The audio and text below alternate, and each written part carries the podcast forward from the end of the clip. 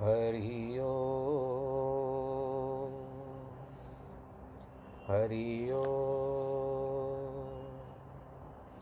हरि ओ।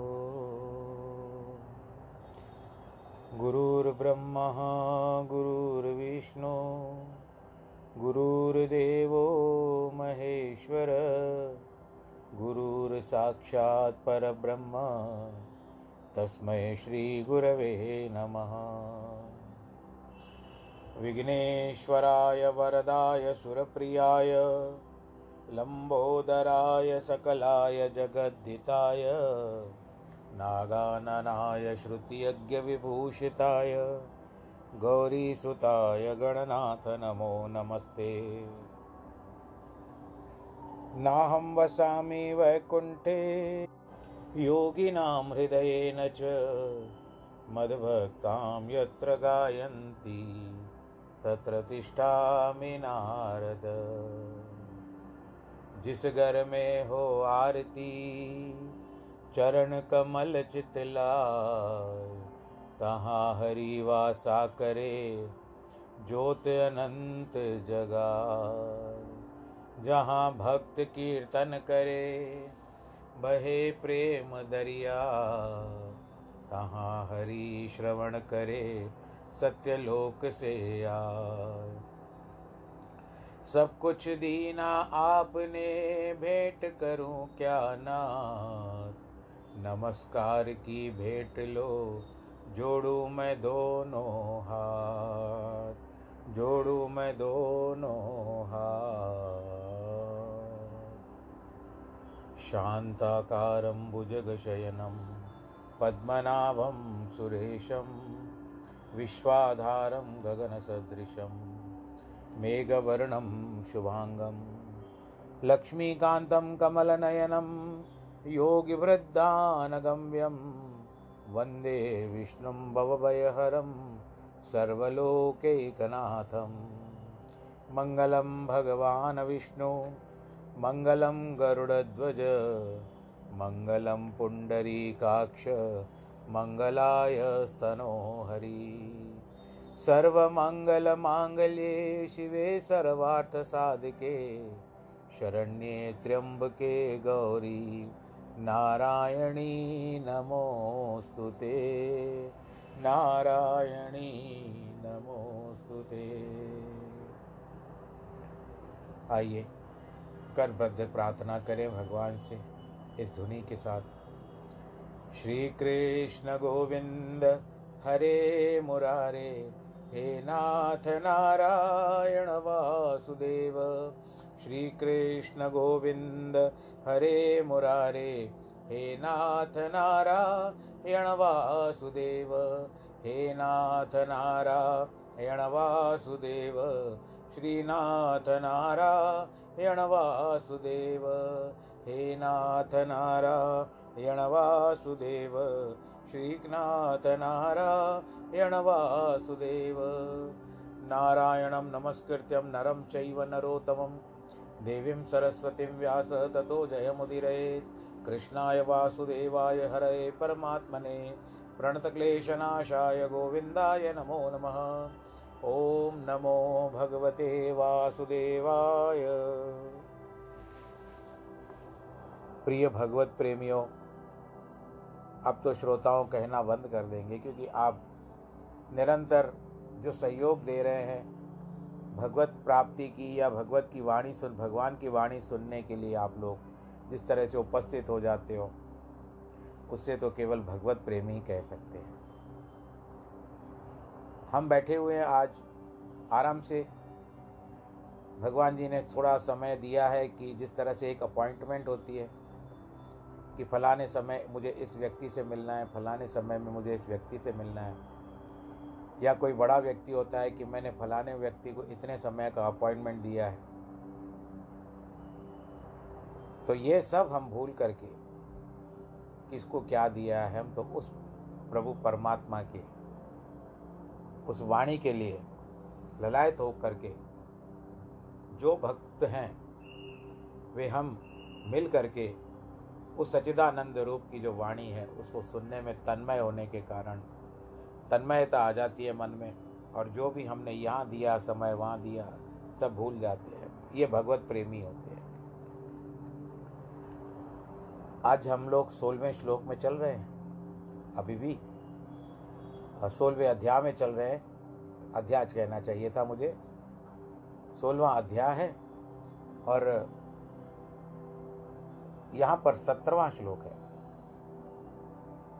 आत्मसंभाविता, स्तब्धा, धनमान, दानविता यजंते नाम यज्ञस्ते दम्बे नादि विधि पूर्वकम वे अपने आप के श्रेष्ठ मानने वाले घमंडी पुरुष धन मान मद से युक्त होकर केवल नाम मात्र से यज्ञों द्वारा पाखंड करते हुए शास्त्र विधि रहित यज्ञ करते हैं। सारकत वाली नामक एक ग्रंथ आता है। मनुष्य गुणों में श्रेष्ठ होता है, न उच्च आसन पर बैठने से। कौआ सात मंजिले मकान के ऊपर बैठने से बड़ा पक्षी नहीं बन सकता। पक्षीराज तो गरुड़ ही है। और अगर हम महात्मा बनाना चाहें गरुड़ कौए को तो उसके लिए हंस है। मन में पाप और अपराध भरे हुए हैं। बाहर से अपने आप को बड़ा कहलाना क्या पाप नहीं है? स्वर्ण का मूल्य इसलिए है कि अन्य व्यक्ति उसका मूल्यांकन करते हैं। स्वर्ण स्वयं कभी अपनी प्रशंसा नहीं करता। मनुष्य को अपनी उन्नति करनी चाहिए, क्योंकि सदैव अपनी योग्यता का भी ध्यान रखना होगा कि मेरी सामर्थ्य कितनी है। जिनका मानसिक संतुलन बिगड़ा, उसका पतन अवश्य ही होता है। आसुरी संपदावान अपने को ही सर्वोच्च और सममानीय मानने जा बताते हैं। भाई, जिस तरह से हमसे भी मिलते हैं, कई लोग मैं नहीं, अपने लिए नहीं कह रहा हूँ, जैसे कुछ व्यक्तियों के लिए कह रहा हूँ। हमसे भी मिलने तो ऐसे होते हैं कि वो बहुत खुश हो रहे हैं कि ये फलाने व्यक्ति मुझसे मिला। मैं इससे मिला हूँ, उनके अंदर ऐसे जताते हैं, ऐसे दिखाते हैं। वे बड़ों का आदर नहीं करते। अभी जैसे हम पंडित हैं, पंडित को कई लोग आते हैं, नमस्कार करते हैं या पंडित जी प्रणाम करते हैं या आशीर्वाद लेते हैं। कोई तो सीधे ही आकर के हाथ मिलाता है और कहता है मैं फलाना व्यक्ति हूँ। आँखों में आँखें डालकर चलो ऐसे नहीं भी हम उन बात को, को बुरा मानेंगे। अपने घर में तो मूर्ख भी की भी पूजा होती है। क्योंकि वयोवृद्ध होने के कारण घर के सभी सदस्य उसे बड़ा मानते हैं। धन संपदा के कारण मुखिया या चौधरिया की पहुँच ग्राम नगर तक सीमित रहती है। राजा भी अपने देश में पूजा जाता है, किंतु विद्वान सर्वत्र पूजा जाता है। सर्वग्रहे पूज्यते मूर्ख, स्वग्रामे पूज्यते प्रभु, स्वदेशे पूज्यते राजा, विद्वान सर्वत्र पूजते। लकड़ी, तांबा, पीतल या पारस, इनका संग पाकर स्वर्ण नहीं बनते, क्योंकि उनसे योग्यता नहीं है जो लोहे में है। आप पीतल को लगाओ, पारस मणि के ऊपर, लकड़ी को लगाओ तांबे को लगाओ, वो सोना नहीं बनेगा। बनेगा तो लोहा ही सोना बनेगा। महापुरुषों की संगति पाकर वे उन जैसे बन सकते हैं, जिनमें लोहे के समान गुण हैं। यदि हम मिट्टी, लकड़ी या किसी अन्य धातु के समान है तो स्पर्श रूपी महात्माओं का क्या दोष? जो व्यक्ति माता पिता गुरु, गुसाई या महात्मा के आगे नम्र नहीं, उसका जीवन व्यर्थ है फिर चाहे कितना भी प्रतिष्ठित है या बड़े, बला, बड़ा क्यों न बन जाए। यही बात थी मैं आपको, मुझे याद आ रहा है वशिष्ठ मुनि और विश्वामित्र की। विश्वामित्र तो ब्रह्म ऋषि बन गए। परंतु गुरु वशिष्ठ ने उनको कभी भी ब्रह्म ऋषि नहीं बुलाया था, जिसके कारण वह क्रोध में आग बबूला हो गए और यहाँ तक भी बताया गया है कि उन्होंने सौ पुत्रों की हत्या कर दी थी, वशिष्ठ के। अब उसमें, चलो देखे, हम मानते हैं कि बहुत बड़े पहुँचे हुए गुरु थे वशिष्ठ जी, परंतु फिर भी संतान का मोह था, जिसके कारण इतना उद्विग्न हो गए, वो दुखी हो गए, कि उन्होंने सरयू नदी में छलांग लगा दी कि मैं अपनी देह का त्याग कर देता हूँ। परंतु क्या हुआ? नदी घबरा गई। सरयू नदी, कि मुझ पर दोष लगेगा? इसके लिए क्या किया उसने? अपने आप को सौ भागों में बांट दिया, जिसके कारण उसका नाम उस दिन से शतधा पड़ गया। यानी सौ धाराओं वाली सरयू नदी। और आखिरी में विश्वामित्र को भी बहुत ही ग्लानी हुई। और जब वे रो रो करके आकर के वशिष्ठ मुनि के सभा में आए, रोने लगे, तब वशिष्ठ जी ने तब उनको पहली बार ब्रह्म ऋषि बुलाया। नहीं तो इतनी बड़ी पदवी भी प्राप्त कर ली थी, परंतु वशिष्ठ मुनि सदैव उनको राज ऋषि के रूप में बुलाते थे। आओ राज ऋषि तो इस तरह से वह न सर जी नीचे झुकाता है, न ऊपर करता है। अब देखो कभी कभी ऐसा भी बोला जाता है कि शुकर के समान अपनी गर्दन घुमा फिरा नहीं सकते। आश्चर्य, देखो। सुअर जो होता है, वो इधर उधर नहीं देख सकता। अगर देखना भी होता है तो पलटना पड़ता है उसको।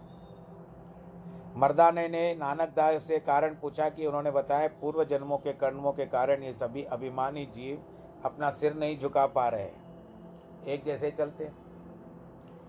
भक्त कबीर एक दिन शाम को सैर करने निकले तो रास्ते में देखा एक सुंदर युवक अपने सम्मुख आईना रखकर पगड़ी बाँध रहा है। उसे खूब अच्छी तरह से सजा रहा है। थोड़ा सा अंतर पड़ने के कारण उसे फिर से बाँध रहा है। इस प्रकार उसे दो घंटे लग गए पगड़ी बांधने की। कबीर को उस पर दया आ गई। अतः उनसे बोले, प्रिय, इतना समय नष्ट क्यों कर रहे हो? इस समय का तो सदुपयोग करो। कुछ शुभ कर्म करो या सत्संग करो। मैं आपको टोक नहीं रहा हूँ, पर एक बात ये मन में आ रही है कि जिस तरह से आज जो ब्याह के समय निकाले जाते हैं, जो मुहूर्त निकाला जाता है, वो किसी काम का नहीं है। ये तो सब सब सच करके जब आते हैं, तभी जा करके ब्याह होता है। उस समय तो वो तो वेला निकल जाती है शादी की। क्योंकि इन्होंने समय वो समय जो निकाला, अपनी तैयारी के लिए निकाला है। अब वो तैयारी, यानी उस समय में, आप देखिए, वधु वधु उसी समय ब्यूटी पार्लर जाती है, पुरुष भी सजने जाते हैं, उनकी भी कोई सजावट कम नहीं है आज के तारीख। फिर उसके बाद फ़ोटो सेशन होता है। क्योंकि ये मेरे ऊपर बीत चुकी है, मैं बता रहा हूँ आपको। और आप लोग अपनी तरफ़ नहीं सोचिएगा कि कहीं आपने हमसे ब्याह करवा दिया कि पंडित जी तो बाद में ऐसा बोलते, ऐसे नहीं मन की बात है। इतना समय ब्याह ब्याह का समय तो निकल गया। पाँच बजे का, साढ़े पाँच बजे का ब्याह आप निकलवाते हो, शाम के समय में निकलवाते हो और ब्याह आरंभ करते हो साढ़े दस बजे। तो बताइए, कहाँ से पाँच घंटे तो वो तो तो वो समय तो हो गया लंदन का। जहाँ पर साढ़े पाँच घंटे पीछे गाड़ी चलती है, घड़ी चलती है। तो आप यहाँ के समय से ब्याह नहीं कर रहे हो, ब्याह नहीं कर रहे हो, आप यहाँ के समय से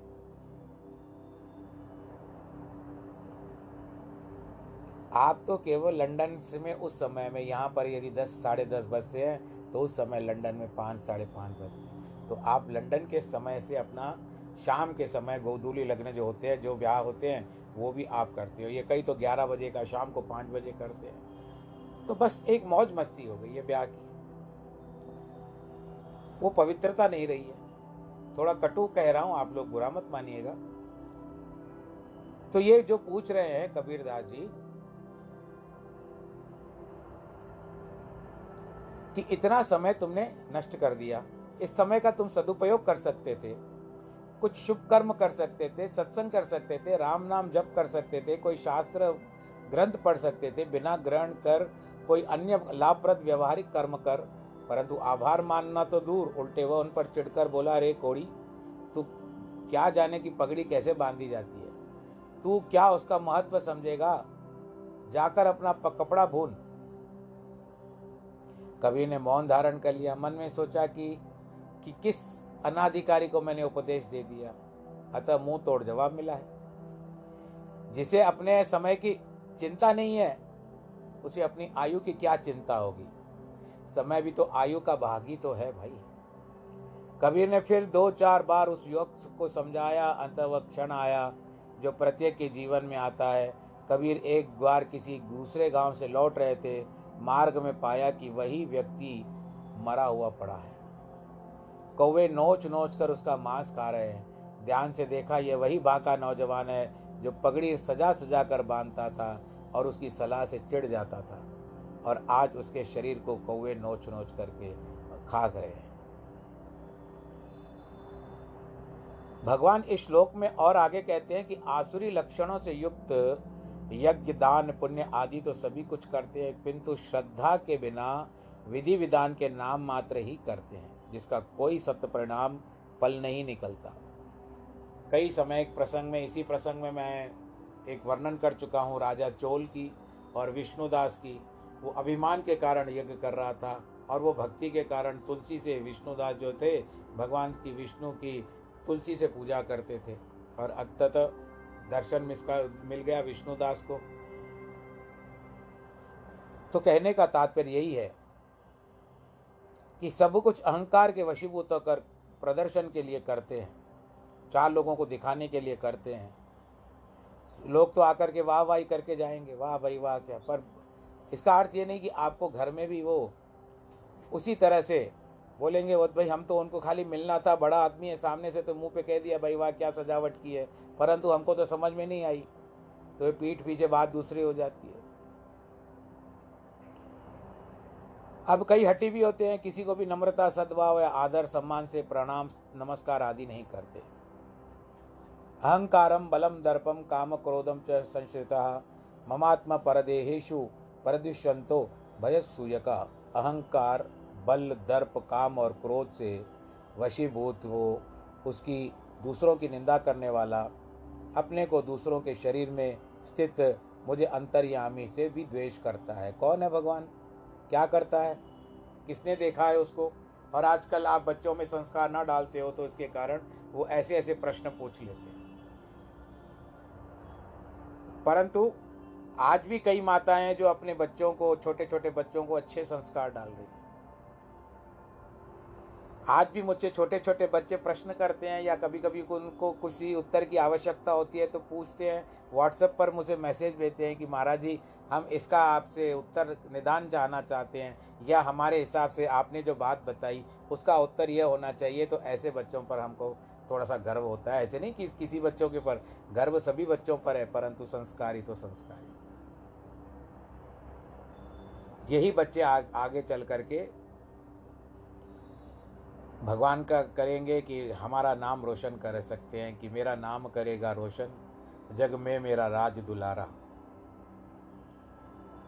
आसुरी संपदा यद्यपि स्वयं गुणों से शून्य है तो भी दूसरे गुणवानों के प्रति दोष दृष्टि रखते हैं। इसलिए उनकी निंदा करते हैं। न केवल अपना अपितु गुणवानों से इतना द्वेष है कि उनके साथ अन्य अत्यंत क्रोधपूर्वक दुर्व्यवहार भी करते हैं। ईश्वर भक्तों से उनका अकारण वैर होता है। उचित अहंकार तो सभी जीवों में होता है, किंतु आसुरों में असुरों में अहंकार के साथ अत्यधिक घमंड भी रहता है। और वे वृद्ध, सम्माननीय, पूज्य लोगों को भी क्रोध में न कहने योग्य वचन कह देते हैं। हीन और दुर्बल व्यक्तियों को डराते, धमकाते हैं। सभी दोषों का मूल अहंकार है। दया धर्म का मूल है, पाप मूल अपमान, तुलसी दया न छोड़िए, जब लग घट में प्राण। अहंकार में अन्य सभ्य दुर्गुण भी आकर प्रवेश करते हैं। वे छल, कपट, विश्वासघात, लोभ और स्वार्थ की साक्षात प्रतिमा बन जाते हैं।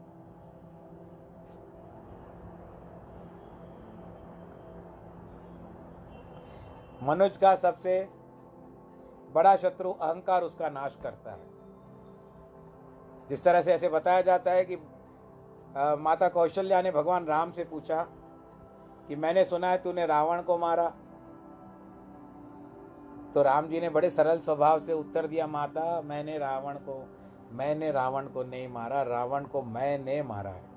यानी जो रावण मैं मैं करता था उस रावण को उस राम मैंने मारा है।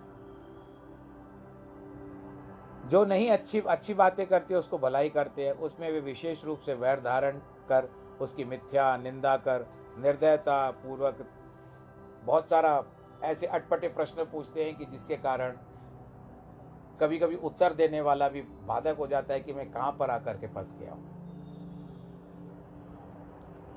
एक बार अकबर ने बीरबल से कहा, ऐसे तीन व्यक्ति दिखाओ, जो पूर्व जन्म के फलों का सुख भोग रहे हैं। ऐसे व्यक्ति दिखाओ जो वर्तमान जिनका जीवन सुकर्म करके अगला जन्म सुधार रहा है। तीसरा, ऐसा व्यक्ति दिखाओ जिसका न पूर्व जन्म अच्छा था, न वर्तमान अच्छा है और उसका भविष्य भी जिसका अधर में हो, अंधेरे में हो।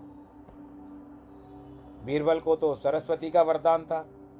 एक सप्ताह की अवधि मांगी, समय मांगा। इसी बीच में उसे ज्ञान हो गया। आठवें दिन वह सभा में गया। अकबर ने अपने प्रश्न का उत्तर मांगा। उत्तर में बीरबल ने एक धनवान को प्रस्तुत किया। और अत्यंत भाग्यवान था, बोला, बादशाह, सलामत, यह पूर्व के व्यक्ति का उदाहरण है। पूर्व जन्म में इसने जो पुण्य कर्म किए थे, उनके सुफल, सुख, धन पदार्थ के रूप में भोग रहा है। बीरबल ने एक तपस्वी उपस्थित किया, कहा, जहाँ पना, यह आधुनिक युग का उदाहरण है। अर्थात इस जन्म में वह साधना कर रहा है भजन उपासना में लगा रहता है, शीत उष्णता यानी गर्मी और सर्दी को सहता है, ईश्वर के ध्यान में रमा रहता है, इसका आगामी जन्म जो होगा वो सुख वाला प्राप्त होगा। फिर एक वैश्या को उपस्थित किया, कहता है, बादशाह सलामत, यह न पूर्व जन्म में कोई पुण्य कमा कर आई है। इसी कारण इस प्रकार दूषित व्यवसाय से अपना पेट पाल रही है और नहीं, अभी कोई भला कर्म कर रही है, जो आगामी जन्म में इसको सुख की प्राप्ति। ये रात दिन कुकर्मों में लगी रहती है। अतः यही उदाहरण है। उदाहरण है कि न पूर्व के, न पश्चात के व्यक्तियों का अकबर ने बीरबल के उत्तर स्वीकार किए। हम भी पूर्व के फल को तो खा रहे हैं, जो अच्छे कुटुंब में यथेष्ट धन को प्राप्त हुए, किंतु सिर्फ़ पूर्व उपार्जित कमाई को आकर खत्म किया तो क्या हुआ? भावी जन्म के लिए तो कुछ संचय नहीं करते। दूसरा कुछ नहीं तो कम से कम इतना करें कि आगामी जन्म तो किसी अच्छे घर में हो पहले तो हम कहेंगे कि आप आगामी जन्म का सोचो ही मत। आप सीधा इतना इतना करो, इतना ढल जाओ, इतना ढल जाओ, भगवान जी के रंग में ढल जाओ कि आपको मुक्ति सीधी मिल जाए। यदि आपको मुक्ति साधन मिल जाएगा, मुक्ति का द्वार मिल जाएगा, मोक्ष मिल जाता है तो आपका फिर से जन्म नहीं होगा। ये मैं और मेरे संतों का मत है और मेरे गुरु का मत है। परंतु आप चाहते हो कि अगले जन्म में भी हम अच्छे कर अच्छे साम्रांत परिवार में जन्म लें अच्छे परिवार में जन्म ले, कुलीन परिवार में जन्म ले, जहाँ बहुत पैसा सारा हो, धन हो, संपदा हो, वो सब कुछ प्राप्त होना चाहिए। तो उसके लिए आप ऐसे कर्म, आपको दान पुण्य इत्यादि ज़रूर करना पड़ेगा। इसके लिए भावी जन्म के लिए भी कुछ न बोया तो कुत्ते, बिलाव, घोड़े, गधों, दरिद्र याचकों की याचकों की योनि प्राप्त होगी। धक्के खाकर मुश्किल से पेट पालने में समर्थ हो सकेंगे। भगवान इस श्लोक में स्पष्ट उल्लेख करते हैं कि प्रत्येक प्राणी वही आत्मा है, प्रत्येक प्राणी में रम रहा है। अतः जो दूसरे जीव से द्वेष करता है, वह मानो परमात्मा से ही वैर धारण करता है, परंतु असुर न तो इसे मानते हैं, न समझते हैं। एक बार एक अफीम वाला था, अफीम सी, यानी अफीम खाता था और थूक फेंकता रहता था।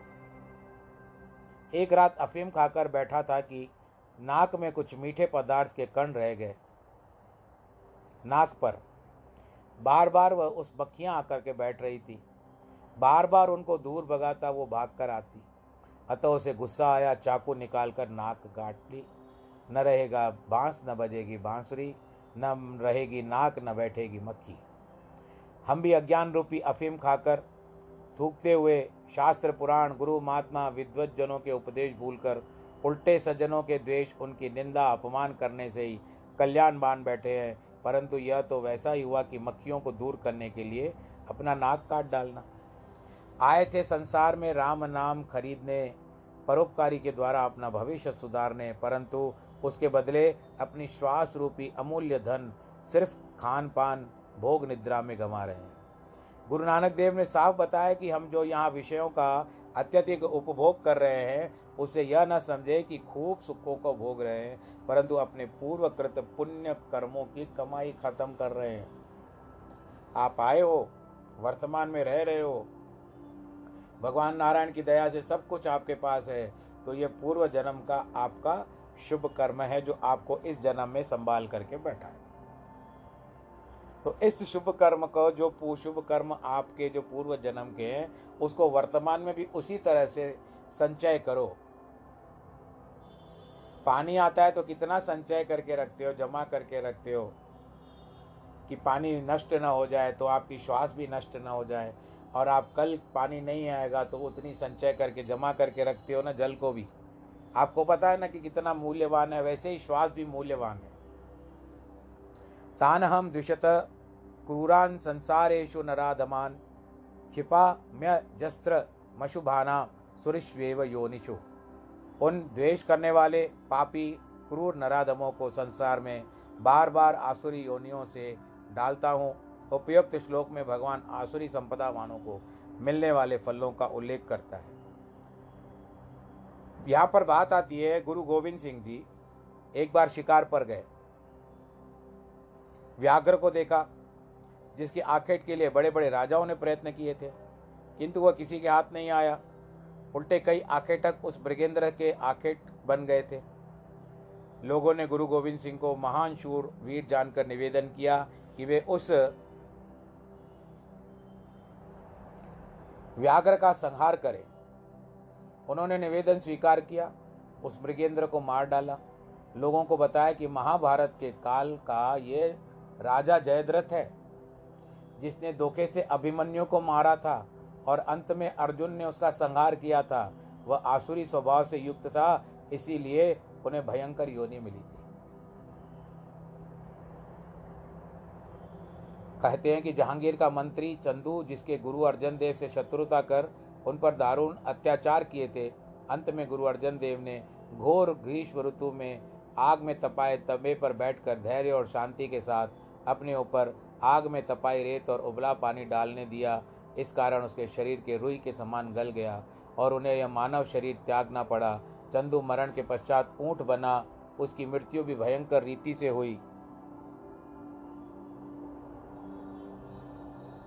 उसके कुरकृत्यों के कारण अमृतसर में उसके हाथ पाँव रस्सियों से बांधकर मृत कुत्ते के सामने समान उसे घसीट घसीट कर उसको मार डाला गया।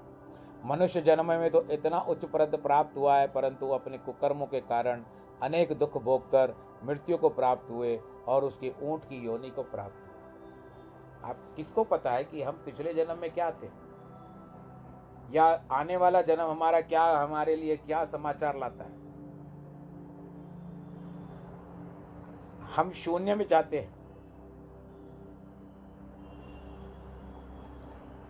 एक व्यक्ति को एक बार तीखा ज्वर हो गया।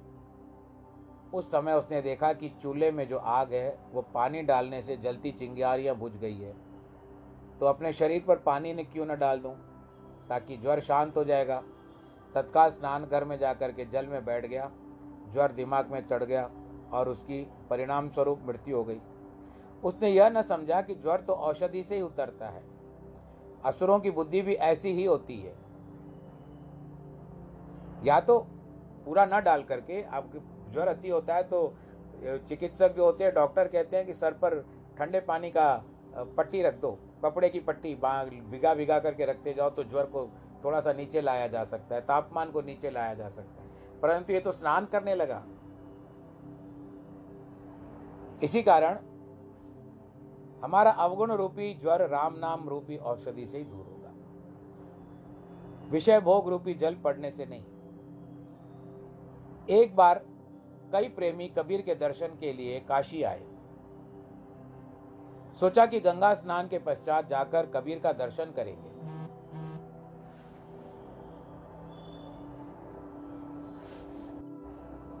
वहाँ तट पर बैठे बड़े बड़े पंडित बड़े बड़े लोटे रखकर बैठे थे। उन्होंने सोचा कि वे सभी महात्मा हैं। अतः अपना धन आदि सब कुछ तट पर रखकर स्नान करने के लिए चले गए। वापस आकर के देखा न केवल उनके रुपए, बाकी कपड़े, जूते भी सब गायब थे। तट पर जो पंडित हाथ में माला धारण करने बगलों के समान बैठे थे, उन्हें अपने पिट्ठुओं से उठवा लिए थे। वे बेचारे इसी अवस्था के भक्त कबीर के पास गए।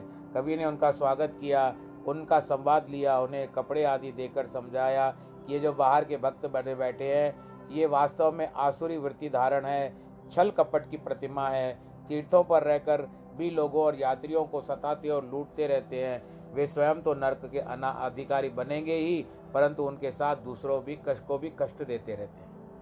स्वयं तो एक चुल्लू पर पानी को भी दूसरे को पीने नहीं देते, परंतु उन महा महान आत्माओं की निंदा करते हैं, जिन्होंने भारी तपस्या के द्वारा इस पवित्र गंगा को पृथ्वी पर उतारा है।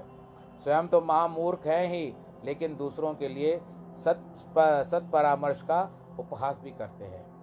औरन हसत आप है काने, तिनको देख कबीर ल जाने। काना होता है तो दूसरों को देख करके क्यों हंसे? भगवान बता, बताते हैं कि मैं ऐसे आसुरी संपदावान को नरक भोगवा कर उन्हें पुनः उनके कर्म के अनुसार नीच योनियों में डाल देता हूँ। देवी संपदावानों के गुणों के फल स्वरूप मोक्ष प्राप्त होता है, ऐसा वर्णन भगवान के जे द्वारा बताया गया है।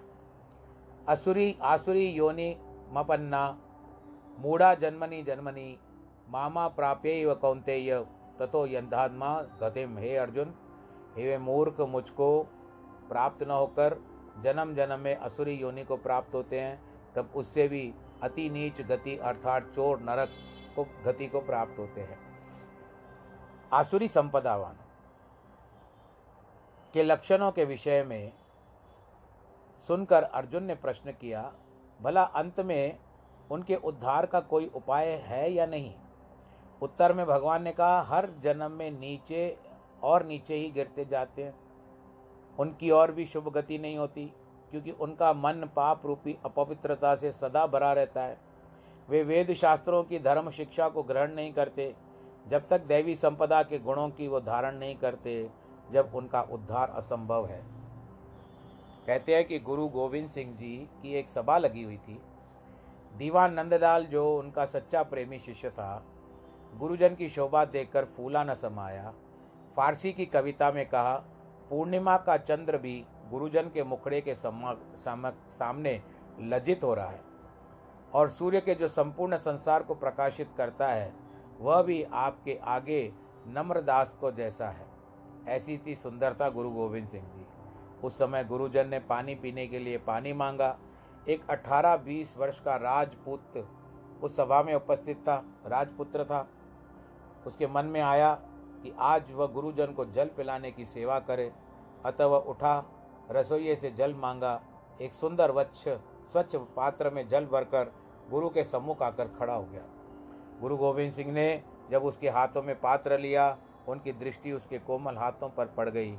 उससे कहा, कुमार तेरे हाथ तो अति सुंदर और सुकोमल है, किंतु वह सत्संगी तो था ही नहीं, यह चतुराई समझ लेता। बिना सोचे विचारे अभिमान पूर्वक बोला, स्वामी, जीवन में यह प्रथम योग अवसर है कि मैं अपने हाथों में पात्र जल कर भर कर मैं आपके लिए लाया हूँ। अन्यथा मैं अपने एक हाथ से, अपने हाथ तक नौकरों से धुलवाता हूँ। यह सुनते ही गुरु ने उस पात्र का जल फेंक दिया उस बेचारे को बहुत दुख, आश्चर्य हुआ कि मैंने ऐसे क्या कह दिया। गुरु ने कहा, रे, हम तेरे हाथों की कोमलता और सुंदरता को नहीं चाहते। हमें तो वे हाथ चाहिए जिनसे संत महात्मा दरिद्र अनाथों की सेवा हुई हो। सदगुरु की सभा में पानी भरा गया तो साधु संगत की की सेवा हो गई। इस शरीर का अभिमान तो व्यर्थ है, उसका अभिमान रखने वाले मरकर भी कीट पतंगों का जन्म पाते हैं। हमारा शरीर तो है आखिर मांस, मज्जा और रक्त का पिंड मात्र है।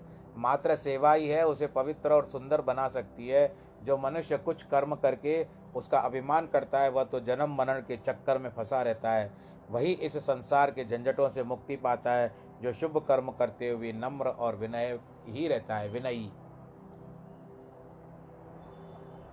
त्रिविधम नरकस्येदम द्वारम नाशनात्मन, मन काम क्रोधस्तथा लोभस्था मादेदस्तत्रम तज्जेत। काम क्रोध तथा लोभ। नरक के तीन प्रकार के त्रिविधम द्वार। आत्मज नाश करने वाले हैं। तीन द्वार कौन से हैं? अधोगति ले जाने वाले हैं। इसीलिए तीनों को त्याग देना चाहिए। अर्जुन को शंका हुई कि आसुरी संपदावान कितने भी प्रयत्न क्यों न करे, उन दुर्गुणों से निवृत्त अत्यंत दुष्कर है। भगवान उनकी निवृत्ति के लिए कह रहे हैं, यदि वे उपयुक्त तीन दुर्गुण त्याग दें धीरे धीरे दुर्गुण भी नष्ट हो जाएँगे। दुखों का मूला का मूल कारण जो होता है, काम, क्रोध और लोभ, ये तीन दुर्गुण हैं। ये तीनों शांति, भक्ति और ज्ञान के शत्रु हैं। इन तीनों वश में तीनों के वश में होकर मनुष्य अपने पाप कर्म करता है, अंत में अपने विवेक का नाश कर देता है। लोकमान्य तिलक ने भी भगवत गीता में यही बताया। कहते हैं कि संपूर्ण संसार कहता है, काम, क्रोध, लोभ, मोह, अहंकार बहुत बुरे लक्षण हैं। पर उनका मूल तात्पर्य समझना चाहिए। तत्काल उनका खंडन करना उचित नहीं है। यदि आज से 100 वर्ष तक संपूर्ण सृष्टि ब्रह्मचारी हो जाए, अर्थात काम नाम ही न रहे तो संपूर्ण जगत नष्ट हो जाएगा। फिर कुछ भी उत्पन्न नहीं होगा। काम से दूर रहने का अर्थ यह नहीं है कि क्योंकि यदि चराचर के सभी जीव काम से दूर रहेंगे तो सृष्टि की रचना ही समाप्त हो जाएगी। योग काम के अभाव में तो साधु संत भी जन्म ग्रहण नहीं कर सकेंगे। अतः देखना पड़ेगा कि कौन सा काम धर्म के अनुकूल होता है। काम एक निष्काम होता है, काम एक काम होता है, जिसमें कामदेव विराजते हैं। कौन सा काम धर्म के प्रति है और कौन सा काम धर्म के विरुद्ध है। इसी कारण आसुरी स्वभाव वाले यथोचित कार्य नहीं करते। उल्टे पुल्टे काम करते हैं। भगवान जी ने यमराज जी को इसके लिए नियुक्त किया है कि जो दुर्गुण होते हैं, जिनमें जो बुरे कर्म करते हैं और उनकी मृत्यु के बाद उनको सजा प्राप्ति। और उनके लिए गरुड़ पुराण में लिखा है कि 21 प्रकार के बड़े भयंकर नरक हैं, जिनमें से एक नरक से निकल करके दूसरे नरक में जाना पड़ता है और भुगतता भुगतान बड़े कठिन है। कि भगवान करे हम तो यही चाहेंगे कि कोई दुश्मन भी हो हम किसके लिए ऐसी काल कामना भी ना करें कि वो फलाना व्यक्ति नरक में जाए। सबका भगवान जी भला करे। पर आप तो सोचना चाहते हो कि भला करे परंतु सामने भलाई करने वाला भी लेने वाला भी तो तैयार हो। इसके लिए कर्तव्य कर्म। कर्म आ, आपके आगे आता है उस कर्म के पीछे आपको क्या कर्तव्य करना है? क्या करोगे? तब आपको उस समय निश्चित करना है। अब अर्जुन के समझ जो बात आ गई, कर्म आगे आ गया कि अब युद्ध करना है। परंतु उस कर्म को करने के लिए अर्जुन अपना कर्तव्य भूल बैठा है। तो भगवान जी भगवान श्री कृष्ण उसको अपना कर्तव्य याद करवा रहे हैं कि तुम हो, चलो। हनुमान जी भी जो थे, हनुमान जी को श्राप था ना, और इसके लिए वे भूल गए थे, अपनी विद्या, उड़ने की विद्या भूल गए थे। तो उनको यह भी वरदान था कि जब तुमको कोई याद कराएगा कि तुम सब कम कर्म कर कर सकते हो, तब तुम्हारी सारी खोई हुई विद्या वापस आ जाएगी। और उसके बाद तो आपको पता है कि सुंदरकांड में बात आती है भगवान श्रीमा रामायण के अंदर हनुमान जी ने सौ योजन समुद्र को पार कर दिया और वहाँ पर पहुँचे, अशोक वाटिका में पहुँचे और वाटिका में पहुँच करके माता सीता की शुद्ध बुद्ध ली और अक्षय कुमार को मारा। फिर उसके बाद रावण के कहने पर उसकी पूंछ को जला दिया गया, जिसके कारण वो पूंछ को सारी लंका को जला करके आ गया। अब सौ योजन जो गया, हम तो गाड़ी में जा कर के भी, रेलगाड़ी में जा कर के भी, हवाई जहाज़ में भी जा कर के किसी दूसरे शहर में जाते हैं तो थक करके सो जाते हैं, जैसे हमने यात्रा की है। पर हनुमान जी तो देखो, सौ योजन गए, सौ योजन लौट करके आए। कहीं भी थकान नहीं थी, विश्राम भी तक नहीं किया उन्होंने। भगवान राम की सेवा में अपना जीवन अर्पण कर दिया और आज भी करते रहते हैं। और ऐसे भी कहा जाता है कि यदि आपको हनुमान जी की आराधना करनी हो, भक्ति भावना करनी हो तो ऐसे मेरे जो गुरुजनों ने बताया है या संतों ने बताया है कि रात्रि के समय में हनुमान जी ज़्यादा अपना ध्यान रखते हैं भक्तों के ऊपर। बाकी दिन प्रतिदिन तो अपने भगवान राम की सेवा में रहते हैं, संलग्न रहते हैं। तो उस समय में हम लोग जैसे इंग्लिश में कहते हैं, डिस्टर्ब मत करिए उस समय। आप करिए, मंदिर में जाइए, सब करिए, हनुमान जी के रजिस्ट्री में आप आ जाएँगे। परंतु यदि आपको विशेष रूप जी से हनु को, से हनुमान जी को कहना है, उनको कुछ वंदना करनी है, प्रार्थना करनी है तो आप रात्रि का समय चुनो। विशेषकर संध्या काल के बाद।